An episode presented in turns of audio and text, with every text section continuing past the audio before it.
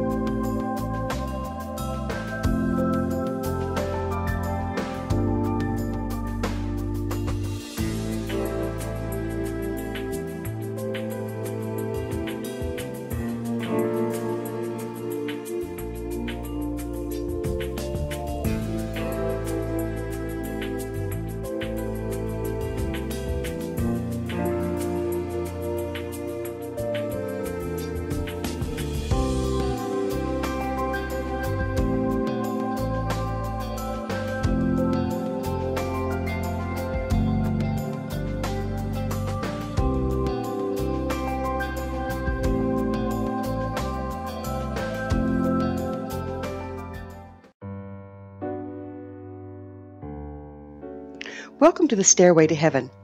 We're coming to you through the Zone TV channel to bring insights to the ever changing high frequency currents now bathing the planet and affecting us all. The source of vital information for the evolving human being. I'm Gwilda Wiyaka. The Identity Trap. Who are you? Really? We spend a good portion of our early lives trying to figure out who we are and our place in the larger scheme of things. As children, we're often asked, What do you want to be when you grow up? Now, there's a strange question if you really think about it. It sets us up from the get go to identify with our occupations rather than our true nature. In most indigenous societies, children were observed closely to see what gifts and aptitudes they carried, and then apprenticed by the appropriate artisans of the tribe. Yet they were not identified by what they did so much as the spirit of who they were, often represented by a totem and or spirit name. Just as the violinist is not the violin, but expresses through the instrument, this approach left the individual free to express the truth of their nature through whatever they happen to be doing at the time. Modern day culture is so identified with one's occupation and station in life that we actually create subroutines around the concepts, complete with costumes and language. I spent most of my childhood overseas, I remember my puzzlement when I came stateside for three months and was enrolled in the local junior high so as to not fall behind in my studies. A well meaning classmate approached me and asked, So, what are you? Huh? I intelligently responded. No one can tell by the way you dress or the way you talk, and everyone wants to know what you are, she sagely informed. You know, a soch, a hood, a hick, a nerd. What are you? Uh, ninth grader. I soon discovered that with no identity, I had no place to fit in. It was a very long three months. While at the time I sure could have used an identity complete with rules, mores, costumes, and language, over the years the lack thereof has served me well. Historically, subcultures such as occupations, religions, and so on provide a safe container to operate and relate from. Now, however, Everything's changing so rapidly, these identities become a trap, restricting our mobility, worldview, and ability to adapt to change.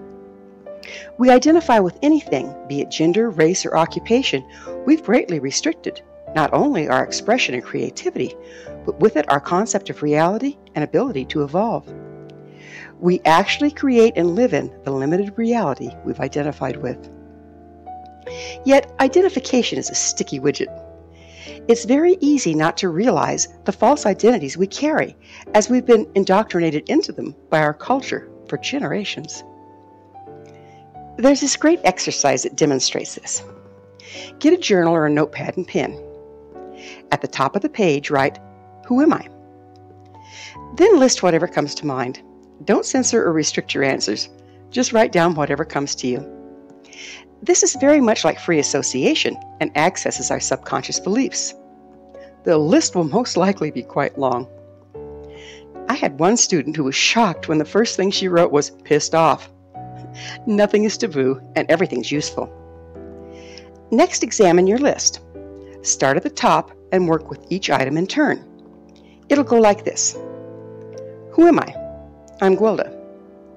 No, that's the name my mother and father gave me. Who am I? And then go to the next item on your list. I'm a teacher. No, that's my current occupation. Who am I? And so it goes. Don't be disappointed that by the end of your list you don't have the answer to the question.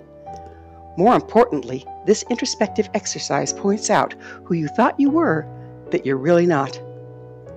Repetition of the drill can gradually loosen the grip of false identity, freeing you to express your true nature through whatever you happen to be engaged in at the time. Just as a violinist can also be a pianist and express through the piano as well as a violin, this simple exercise will free you to take on many more expressions as they will no longer conflict with a set false identity. With repetition and introspection, eventually you'll be freed up to transcend identity altogether and become the magnificent multidimensional being of light that is your birthright. Thank you for joining me, Gwilda Wiyaka, on the Stairway to Heaven, where we provide updates on the energetic currents facilitating our evolution into conscious, powerful co creators. Until next time, may you be blessed on your sacred path to wholeness. We are here. The time is now.